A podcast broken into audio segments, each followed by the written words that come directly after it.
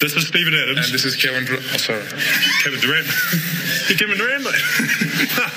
Good to see you, mate. Different complexion. Okay, let's go again. So, this is Steven Adams. And this is Enes Kanter. You're listening to the Down to Earth, Down to Dunk podcast. Down to, down to Dunk. Down to Dunk. I'll say that. Dunk. Introduce yourself, mate. Here's to Dennis, and I'm Enes Kanter. And you're listening to Down to Dunk podcast. Stay tuned.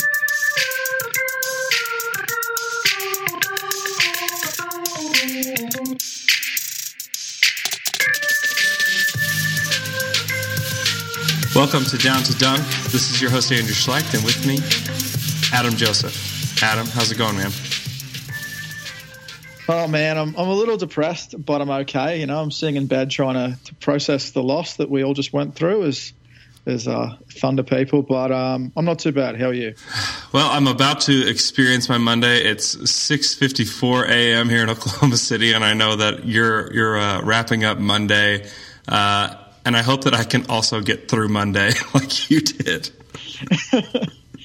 Uh, yeah, just just steer clear of Twitter. Um, is probably the best thing I can advise. That might be the best advice for every day, actually. Yeah, I wish I followed my own advice, but I don't, and uh, just leads to petty wars. That's right. So the Thunder lost yesterday afternoon here in OKC, 109-113 to the Houston Rockets. Uh, they they lost it in the fourth quarter. The Thunder haven't been great in the fourth quarter. They've held a double digit lead in the third quarter of the past three games. They've really had control of the game. And then when Russ comes out in that third quarter, things slip away. And that's happened consistently the last three games. Uh, Adam, was there something in particular that you saw that you thought led to the to the loss yesterday, um, or anything you'd like to highlight from the game?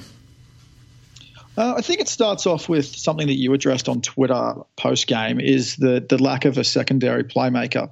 So I think we we all know that in the nine minutes that Russ was off, they were a minus eighteen. I mean, trading in Russell Westbrook for Norris Cole is like trading in a high end Ferrari for a push bike that doesn't have wheels.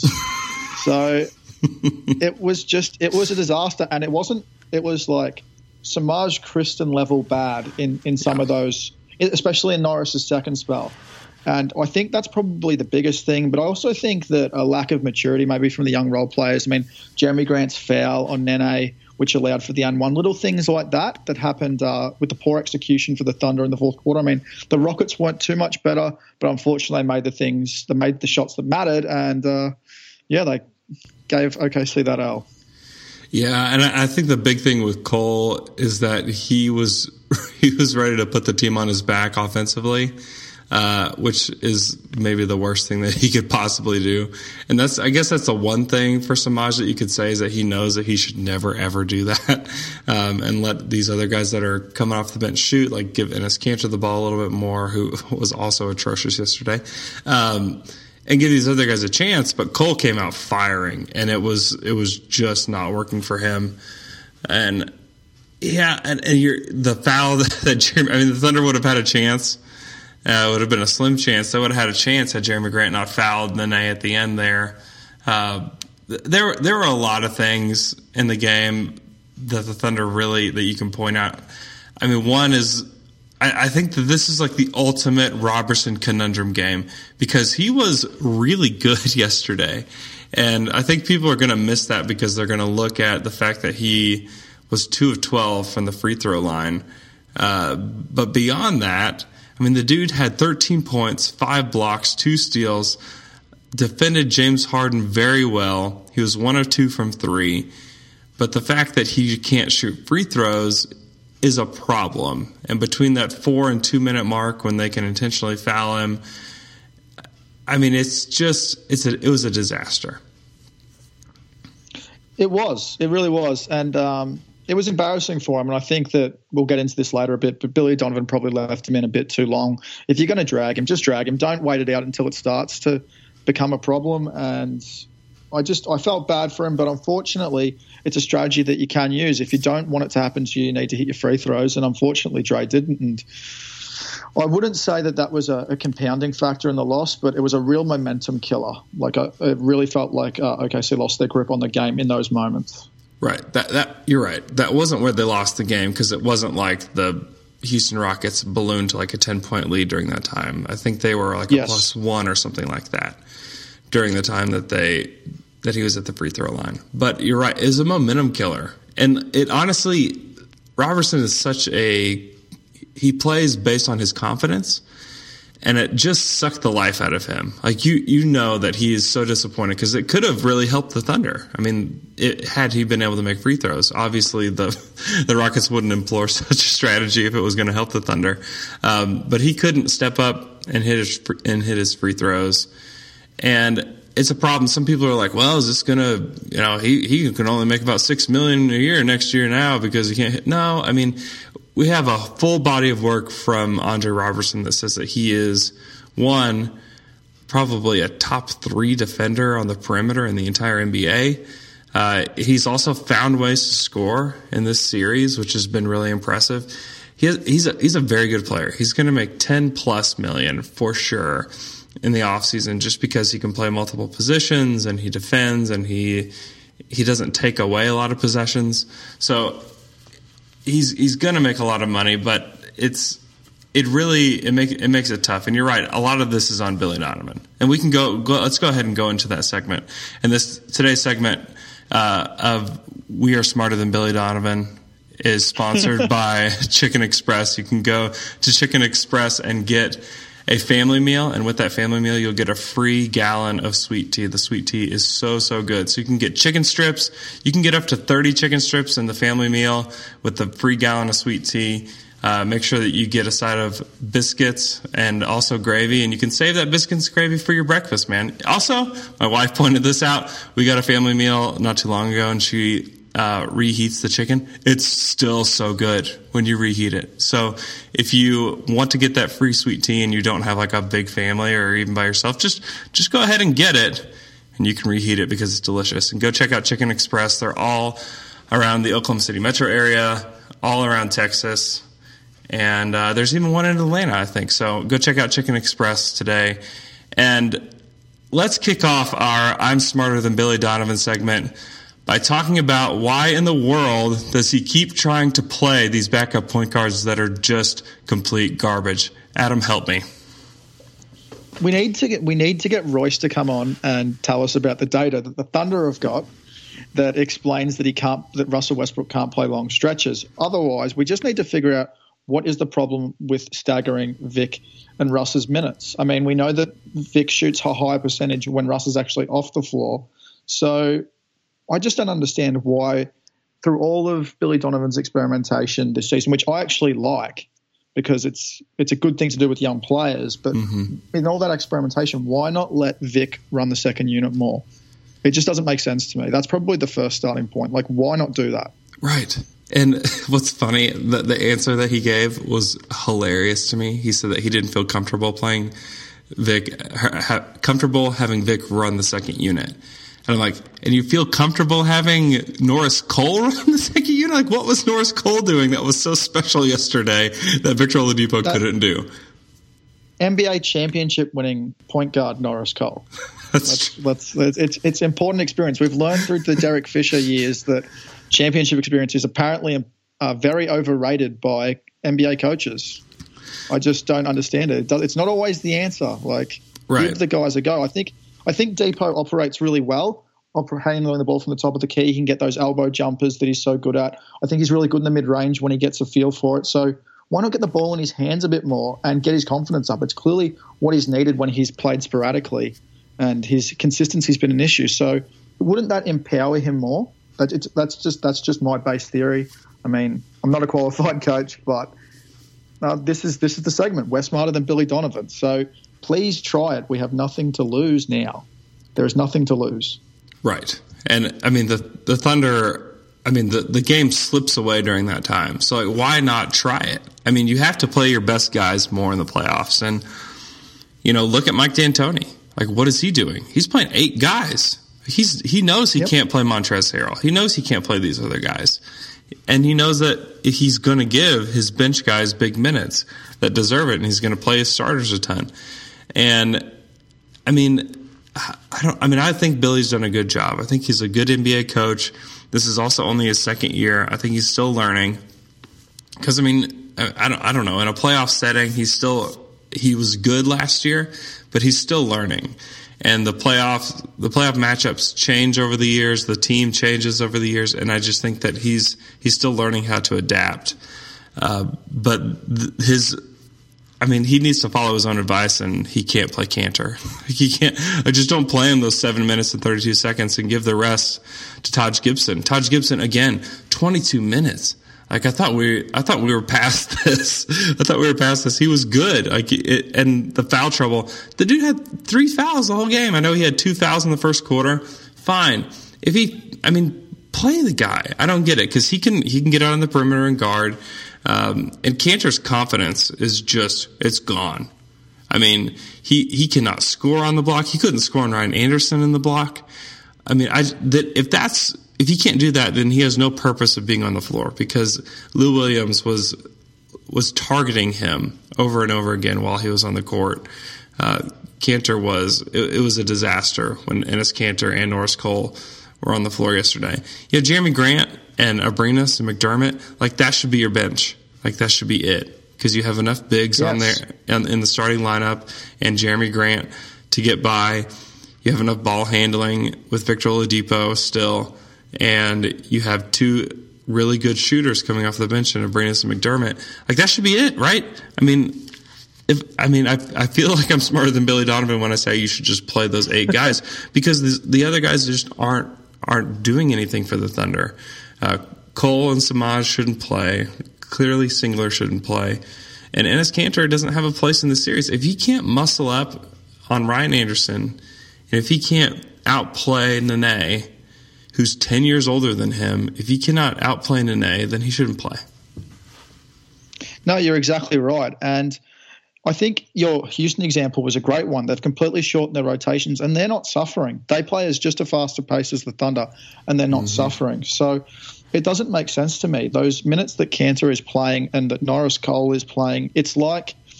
Uh, hope you've seen the Titanic, the greatest love story ever told, James Cameron. When the iceberg hits the Titanic, that's what it feels like when OKC lengthens their rotations. Yep. It is just panic stations Everyone is just hoping the ship doesn't sink. It is just, I just can't explain the panic, like the panic of NBA Twitter. I mean, OKC Twitter in those minutes is just like people are scrounging. It's like a riot. I mean, it is, and kind of for good for good reason because I mean they they have just they have to survive those minutes. I mean, they're a minus nine with Enes Kanter in seven minutes. They're minus 18 with Norris Cole out there and and it's because the the Rockets have confident guys coming off their bench, and it's not like, and and it's just funny because you, the Rockets and Mike D'Antoni like they they want to have a point guard out there, right? They want to play a point guard, but the guys coming off their bench, neither of them are point guards. Like they're both they're both like combo shooting guards, and you know the Thunder just they they need to look over and say, oh, what are they doing? What are they doing that's working so well? Oh, they're playing their best guys. I, I, don't feel like it's really even that complicated. Like the Thunder just have to play their best guys more. Nobody was over 40 minutes last night. And you're, you're right. I mean, I, I don't get it either. The, I mean, what the Thunder told Royce Young was that they, that they can't play Russ those heavy minutes like that. Well, what else are you going to do? I mean, what are what are the alternatives? A minus eighteen for Norris Cole. That's your alternative when you have a double digit lead in the third quarter. Like you just you just got to hang on. And I think I think that Russ could probably handle it. I think he could probably handle playing three or four more minutes and playing to 42 minutes. And I think, I mean, clearly the Thunder need that. Uh, I think that you know Oladipo should play more minutes. I think that Adams could have even stayed to play more minutes yesterday. Uh, I, I, I don't know. Is it is it more complicated than that? I don't think it is more complicated than that. They really have nothing to lose at this point. So they've just got to play their best guys, especially on the road where certain players have struggled. I mean, if like you said, if Enes Kanter can't score in the post against Nene, the way Nene is doing to him, and let's be honest, like Enes Kanter is a beast in the post offensively, and he should be taking care of Nene. And he's so like, why are you wasting his eight minutes and Norris Cole's nine minutes when every minute matters now? It's such a finely cut series that it doesn't make sense to keep doing that. I mean, what's the danger when Russell Westbrook ticks into 40? Like, I know he didn't do it all in the regular season unless the games went to overtime, but like with the amount of timeouts and things like that, especially late in games, there's surely those minutes where he sits on the bench then and has his rest. Why does he need to come out of the game uh, necessarily at the start of the fourth quarter? It's I, I just like I trust the coaching staff, but it's hard not to question it when you see what's happening right now. Like, surely there is a better solution. Like, I know he's, Billy Donovan is working with what he has, but it's not working. So you have to make an adjustment. That's what the playoffs are all about. Exactly, exactly. And the, and the starting lineup for the Thunder has been really, really good against Houston. I mean, they their the front line is just killing. They killed Clint Capela and Ryan Anderson yesterday to to the fact they couldn't even play him really, and they had to rely on their bench guys to come in and play. They could not play Capela yesterday. And, you know, I thought Capela could have a big series, but Adams really came alive yesterday. Um, his offensive game was really good. He had a lot of post moves. He had, was really good in the pick and roll. He had that one dunk and transition on James Harden that was incredible. He was really good. uh, Capela was a minus 25 yesterday in his 17 minutes. Ryan Anderson also not playing well this series. Uh, going forward, that that Ryan Anderson contract might not look so good for Houston. That actually might be a massive hurdle for them to overcome uh, when it comes to team building over the next uh, two or three years. Uh, but his minus nine was really hurtful. But then you look at the bench; those three guys come in, and I mean, what a trade for for the Rockets to get Lou Williams for that first rounder and Corey Brewer. I mean, if Corey Brewer was the guy, was the third guy for them, like the Thunder might be up three to one right now themselves. Yeah. Um, but Lewis played really well. He was a plus 10 yesterday. He had 18 points in 31 minutes. Eric Gordon, 18 points in 36 minutes. And then Nene, who didn't miss a shot, 12 of 12 from the field, 28 points, 10 rebounds, one assist. Uh, I mean, that that's also an incredible pickup by the Rockets in the offseason because they're paying him nothing and he comes in and scores 28 points in the playoffs. I mean that it's it's ridiculous, absolutely ridiculous. Well, he becomes a Hall of Famer every time uh, he plays OKC. It's just like I, I, noticed that Steven Adams actually copped a lot of criticism in regards to Nene's performance. I don't know what you made of that, like with Adams' defensive. Like I know that uh, Nene did get like a four offensive rebounds, particularly a couple of late ones, which are important. But um, I didn't personally have a problem with how Steven Adams played defensively. I thought he was quite good.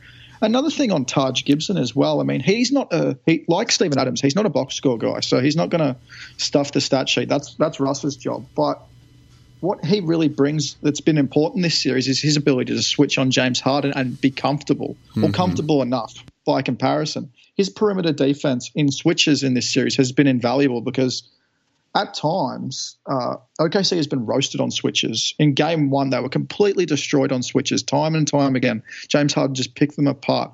But I just don't understand. Like, we are noticing these things, but how how is that not making impact on the coaching staff's thinking? Yeah, yeah. I mean, you're right. I mean, I thought I don't think that Adams deserved the criticism he got yesterday because I thought you're right. He played well, and one thing that the Thunder need Adams to do is to be a really good help defender, and he does that, and he did that really well yesterday. And the the the fact is that that they're not going to Nene. It's not like they're throwing the ball down in the post like you know the Lakers did with Shaq, and that he's just being scored on over and over and over again. Um, it was through breakdowns and the overall Thunder defense, not just Steven Adams' defense on him. It was a breakdown in the overall defense uh, for the Thunder and their inability to grab those rebounds and uh, losing Nene in a lot of ways. I mean, Nene's a smart, smart player. Um, and surely Steven Adams deserves some criticism um, for for what Nene did yesterday, but he, he does not deserve a bulk of it um, by any stretch of the imagination. Um, no, I don't think so. I think that I think that Adams is. I think he's due some criticism in some senses. That that contract is always going to be a talking point. Um, but I I put out this theory during Game Three. I think he's clearly carrying a back problem. The way he moves laterally is really quite restricted. I've noticed he's struggling to get across um, in certain situations. And I think that's where breakdowns come. And I think the other thing we know about the OKC defense is if you poke and prod enough, um, eventually you're going to find a breakdown. I think they've been a lot better with that in that this series, um, and they've found a way to incorporate more minutes for Doug McDermott, who who has held his own in some senses, and um, Alex Abrines is coming along a little bit nicely. He's still definitely a minus defender, but uh, I think it's been nice to see that they've been able to get a few more minutes for them and not be destroyed on on the defensive end. Yeah, I thought that Doug McDermott really held his own yesterday. I mean, he he had some good rebounds. He spaces the floor really well, uh, and Abrines too. I mean, both those guys. I mean, McDermott's 25, so it's not like he's like super young and a guy that's going to develop a ton going forward. But I think defensively, like he can, he can, he still has a ways to go, and I think he can do it. I think that you look at a guy like JJ Redick who really improved, um, kind of into his later 20s into a player that's really a starting caliber player. And I, I don't, I don't think that McDermott's going to be quite as good as Redick. He's definitely not as quick, and they really don't have the same game. Um, but I think that you can kind of look like that, look to that as a model for a guy like that. Um, who can come in and probably defend a little bit better than people thought. And then Abrines, man, I, I think that he's going to be really good. Uh, and I, I, think that he deserves more of a chance in this series. I think the, that he's a really good shooter. And his defense, I mean, you're right. He defensively, he's not a plus, um, but he, I think that he could be, and that he's a, he's just a smart basketball player. He can, he gets his hands on a lot of balls. He's really, he's he's just really good, and he is disruptive as a defender. Um, he's not going to shut anybody down. In fact, people are probably just going to run him over to the rim. Um, but yeah, both those guys and Jerami Grant, like those three guys, and I mentioned this in a tweet, those guys, like those are really good finds. I mean, Grant and McDermott were kind of these like scrap heap uh, trade guys that were gotten on the cheap. And then uh, Abrines is a second round pick. So really good on, on uh, Sam Presti for getting those guys uh, in the manner that he did. Lincoln Lending understands that not all lenders are created equal. With the most competitive interest rates and highly trained professionals, Lincoln Lending will communicate and accommodate your every need throughout the home buying process. Getting approved has never been easier with Lincoln Lending's new mobile app and website. Download the Lincoln Lending app in the App Store and Google Play Store. Visit our website at www.lincolnok.com or call 799 LEND to apply today. Lincoln Lending. Not all lenders are created equal. NMLS 398026. Yeah, but he lost James Harden. So that, we can't we can't praise him. He lost James Harden. You're right. Impossible. James Harden, Kevin Durant are gone, and he can make no move that's good ever because because of that. Right. yes, uh, just completely that. But that was a really good point about JJ Redick, and I think both, like you said, both Dermot McDermott and Abrines can can learn from JJ Redick. One thing that JJ Redick does really well that's made him uh, quite apt defensively is the fact that he never gets beaten on a screen. He always fights through screens. And I think that Alex Abrines actually shows quite a lot of effort and probably not toughness yet, but it's something he could bring into his game a little bit once he gets a little bit more physically built for the NBA. And I think that they can definitely learn from that. And that's and like you said, that's a really good ceiling to aim for. But then, like you said as well about Jerami Grant, those are really nice pickups. Like they they are pickups for nothing. Like Ersan Ilyasova, yes, he would have added more shooting to OKC, but he didn't really fit into the team. And to pick up Jerami Grant, who they've got control of the contract, the same with Doug McDermott, those are good pickups. I mean, McDermott can be extended early this summer. He probably won't be, considering what the Thunder are looking at to be quite active in the market and such. But depending on what happens, they might extend him before the deadline in October. So, and they considering his slow progress, they might actually get him on a reasonable extension, which would be good because he actually has a, quite a ceiling, and it wouldn't be a high risk deal for them. So that's sort of a, a shady point of intrigue to me that. Um, I don't think we're focusing on right now because everyone's dreaming of Blake Griffin and Paul George. right. Yeah. Um, be careful, Thunder fans, with your Blake Griffin and Paul George fantasies. Please be careful. um, yeah, uh, let's let's talk about this. We'll do one more. I'm smarter than Billy Donovan. Okay. I don't know that Billy Donovan had a plan for when they started intentionally fouling Robertson. It didn't feel like it. I could feel. I was in the building yesterday. I could feel the tension in Billy Donovan's soul from my seat because he just could not like he wanted to keep Robertson in because of his defense on James Harden. Totally get that. And there's, I mean, there's a lot of people, everybody around me is like, wow, they just pull him out the game. What is he doing? Robertson's not any good, blah, blah, blah. And I'm like, okay, like, I'm, I'm not going to talk to anybody about anything right now. Um, he, he should have just pulled him. Like, if you're going to pull him at some point instead of just ride it out, like you, you, you have to have the, the plan to pull him immediately and keep the flow of the game going. And I guess uh, Harden had a gimpy ankle yesterday that, that he talked about as, a, as a, one of the reasons why he didn't play well yesterday. I think most of the reason he didn't play well yesterday was because Andre Robertson. Um, yes. But uh, I think that you've got to try, at least for that two minute stretch, to trust somebody else uh, because the flow of the game, the confidence, um, that it really zapped away from Robertson.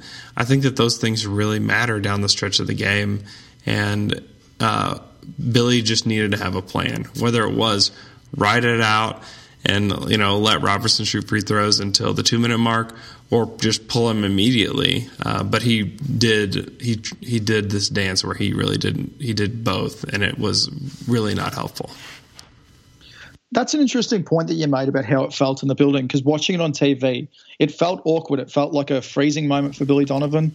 I don't know whether the plan was let's hope that he makes the first couple and that they stay away from that tactic or mm-hmm. whether they were happy that the fact that it was slowing the game down and Houston weren't able to get out in transition, opening up how they hit their threes or what. But it felt like he let it carry on at least one or two more possessions without ever so much as a reaction. Like he sent out Jerami Grant what felt like way too late. I mean, we all know yep. that it was way too late. And at that point, Roberson's confidence was sapped. So to take him out at the start would have just felt tactical, but by the end, it was because he just couldn't hit a free throw. So, like, I'm normally a staunch defender of Billy Donovan during games. I think you judge him on the body of work, not certain incidents. But in a playoff game like that, where the series was on a knife edge, he's due criticism because that was a mistake. Yeah, and some would say, well, it'd probably not help Robertson's confidence to take him out immediately. Uh, but the, what happened at the line? Not only missing them, that's embarrassing. But there's a there's a video floating around um, of the the Houston Rockets bench like dying of laughter, like at him as he misses these free throws.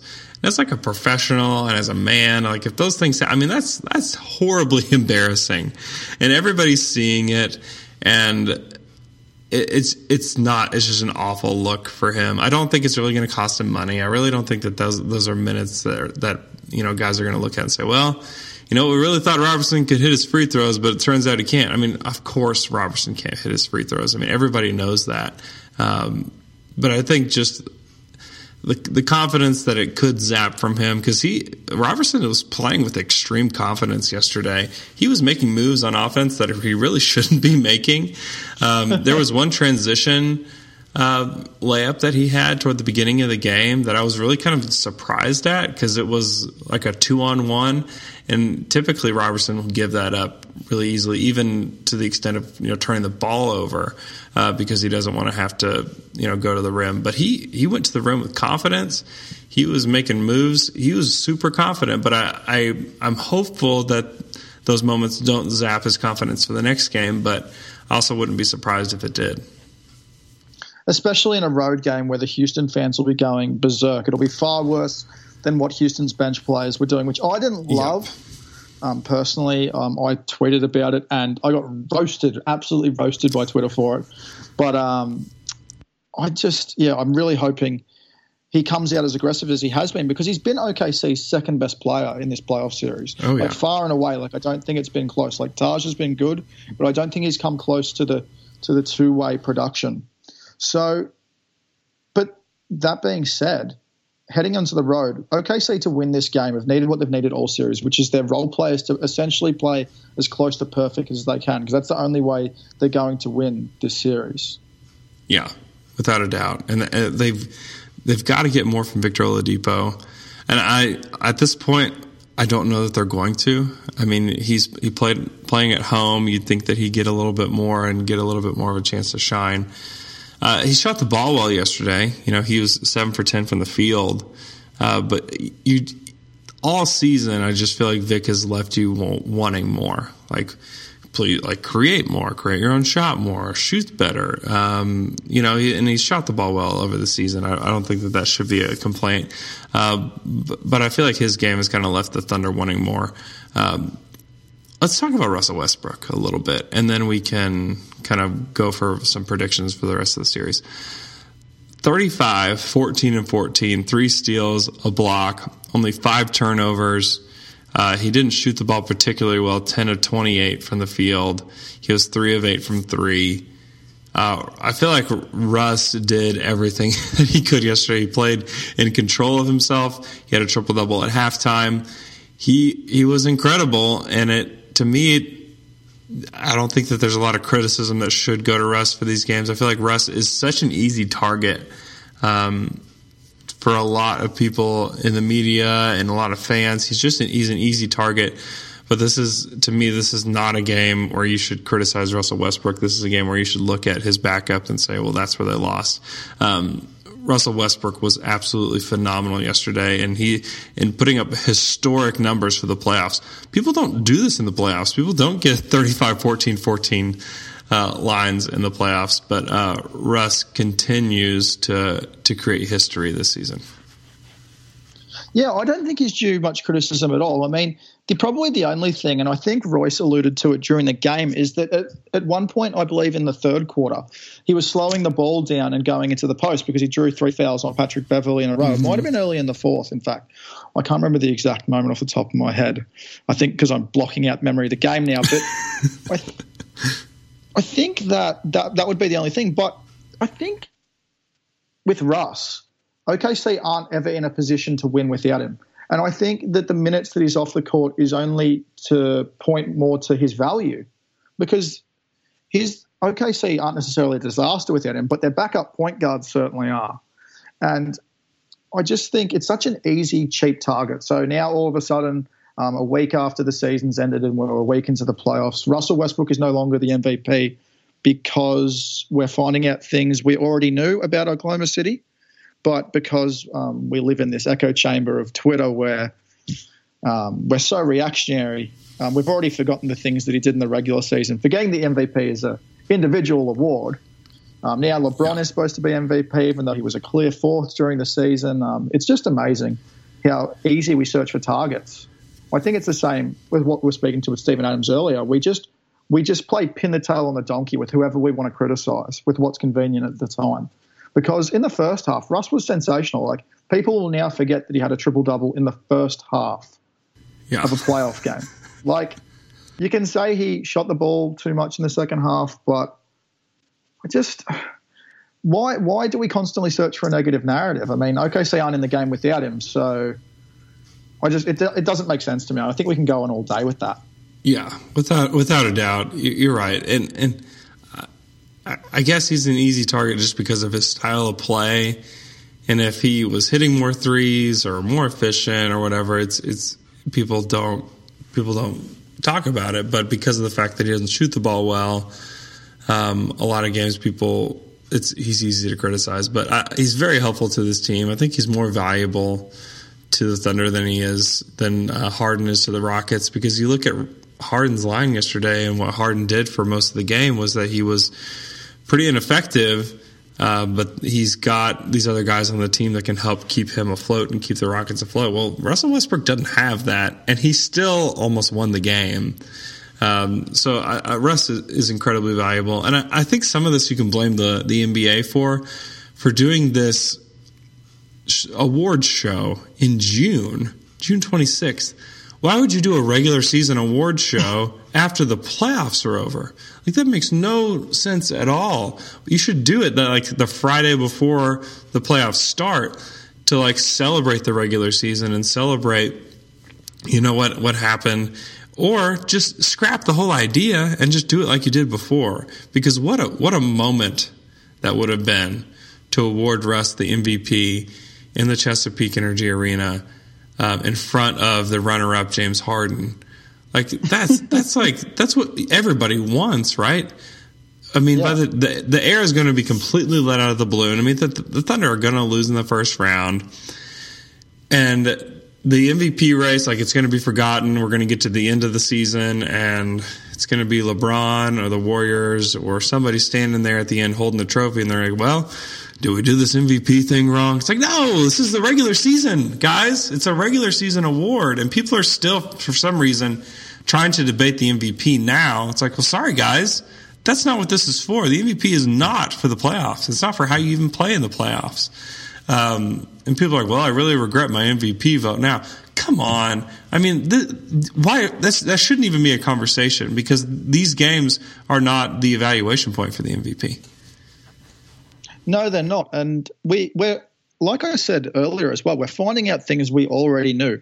We already knew Kawhi was great and a single handedly leading the Spurs offense for the most part. I mean, they're really struggling without him. We knew LeBron was doing sensational things and dragging Cleveland through defensive slumps. We knew James Harden was the focal point of the Houston offense, but he had role players who would step in for him. And we knew Russ was the the at the hub of everything that OKC did, and they would go as far as he could take them. Like it's nothing new, but because the Thunder are losing now, it changes that narrative. And unfortunately, um, we in Oklahoma City resent narratives because uh, they've never favoured us over the years. But yeah, it's it's just it's very frustrating. And like you said, probably the best thing that could have happened with everything that's going on this season and the past off season would have been Russell Westbrook getting to celebrate the MVP with the fans and they have been so loyal to him this season, and he has constantly praised them. Like after the games, every time they speak to me, he's so grateful.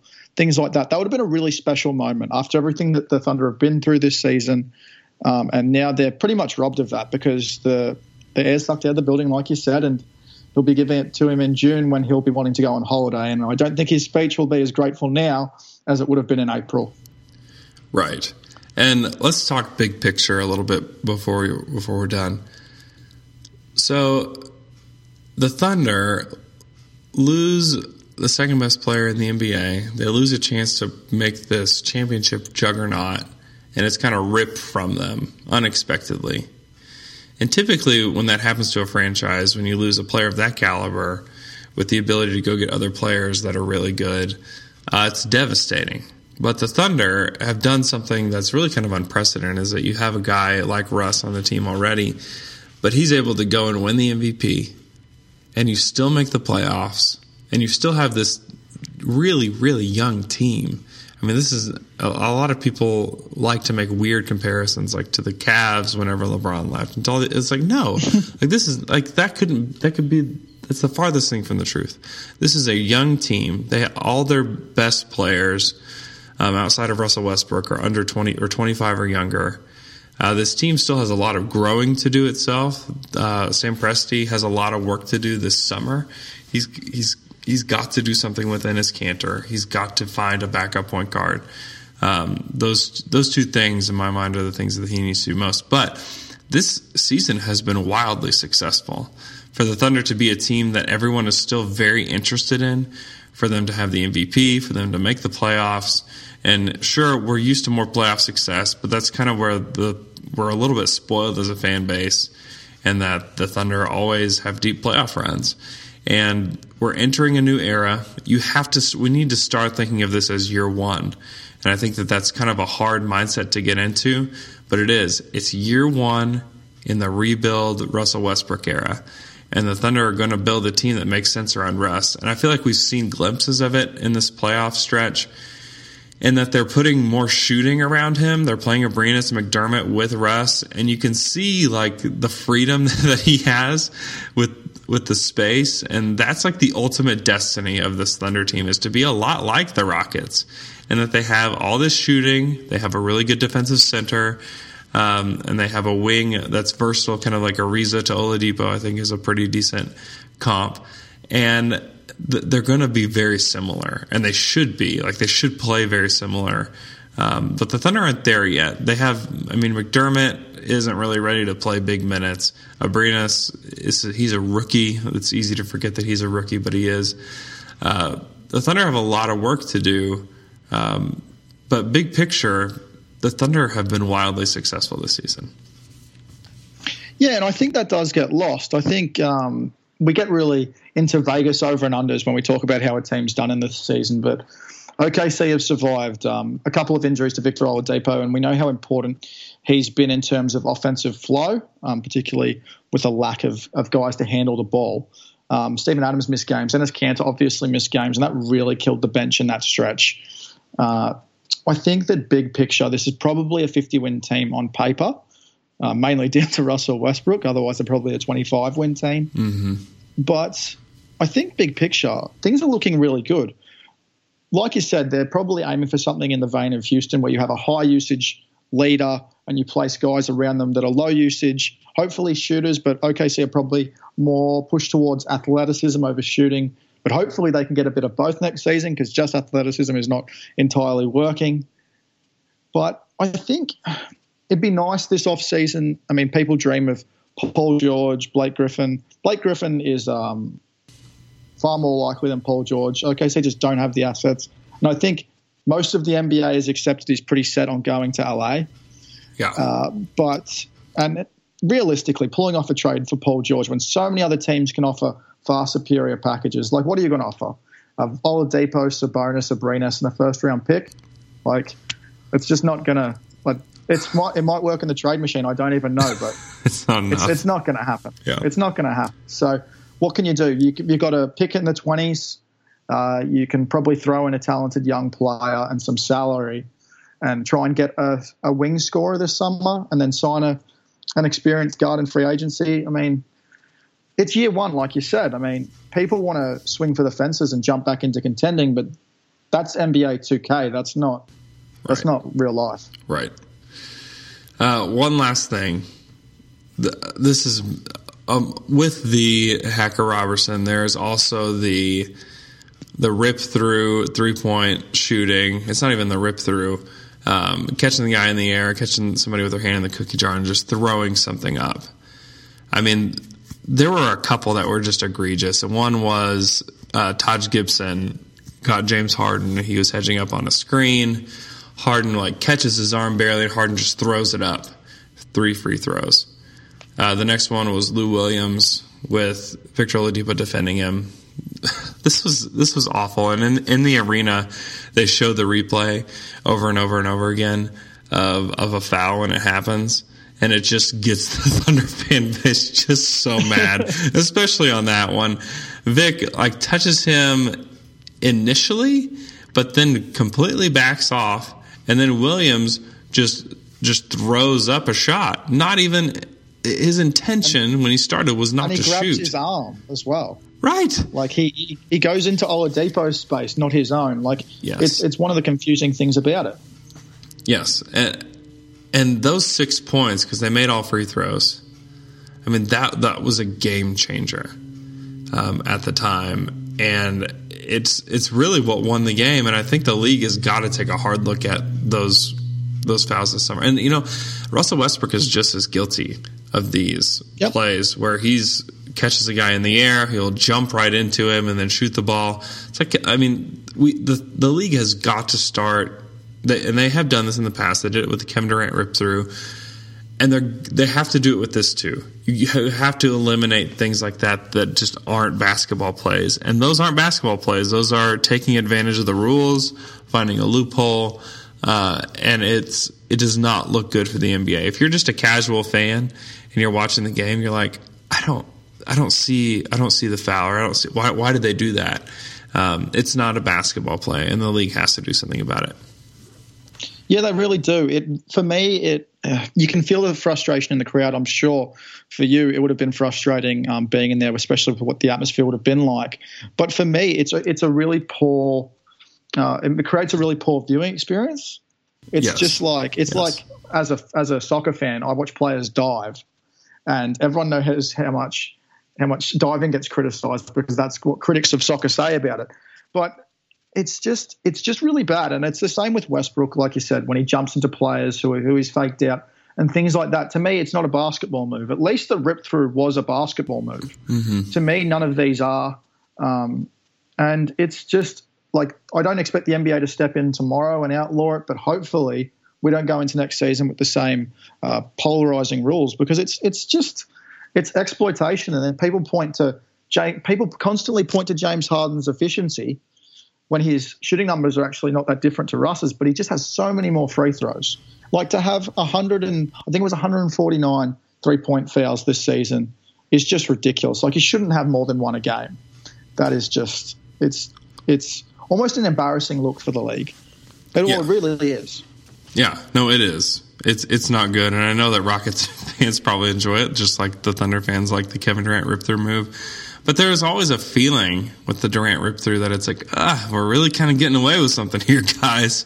Um, Yeah. and it's and it's the same thing with Harden. And I expect the league. The league has been really good about correcting these problems, and if they become talking points, that they don't want that to be what people are talking about. They don't want people talking about these fouls. But the truth is that people, everybody should be talking about it today uh, because it really swung the game. And those things shouldn't have happened. Those should be at the most sideline out of bounds and probably, I mean, for sure that Lou Williams call, that should have been a no call. If you want to call, call foul on Taj Gibson um, and give the give the Rockets, you know, another try at a possession, fine. I think that that's fine. But giving him three free throws and six six points um, that the Rockets really needed to beat the Thunder, uh, I think that that's it's kind of a disaster. Um, Actually, can I say one more thing about that? yeah, yeah, yeah. OKC know the rules. The players know the rules. Get your hand out of the cookie jar. I would rather let them elevate for the shot and at least get a hand in the contest that's a little bit further away. Like they know the rules. Like Gibson's Gibson had his back turned. Like that wasn't a foul on him, but they have still fouled three point shooters. Like you know what the Sure. rules are. Serge Ibaka has left town. He's in Toronto now. No more three point fouls. Right. exactly. Oh man. Oh, I can't even think about that Serge Ibaka three point shot. Um, Adam, thank you so much for coming on the show today. We can follow you on Twitter at Adam Joseph Sport. And if you love the NBA, and I'm sure you do if you're listening to this, you need to go check out 16 Wins a Ring. It's the number 16 Wins a winsaring.com. Really good source for really the entire NBA. If you're wanting to catch up on other playoff series that you haven't had a chance to watch, it's a great place to go read and check out um, some interesting articles and some breakdowns of the game. So, um, Adam, anything else to plug? Uh, no, I've got my. So just to troll everyone who's not an OKC fan, if you want to get angry, go read my MVP column. It is pinned on my Twitter. Um, otherwise, congratulations to Down to Dunk on uh, the the new Daily Thunder news. I'm really stoked for you guys. Yeah, thank Um, I you. think that's going to be really exciting with Up the Thunder. So, Yes. um, obviously, Shep's a really great guy, and Dylan and all the boys. So, Yes. we're looking forward to what that's going to look like. So, thanks for having me on. It was an honor. Awesome. Yeah, just just get ready because there's some big things coming for dailythunder.com. And uh, the Thunder will likely lose this series, but keep your heads up, Thunder fans, because this this team has a long way to go as far as developing and as far as team building, and I think they're going to be all right. So have a great Monday, and we will talk to you guys after Game Five.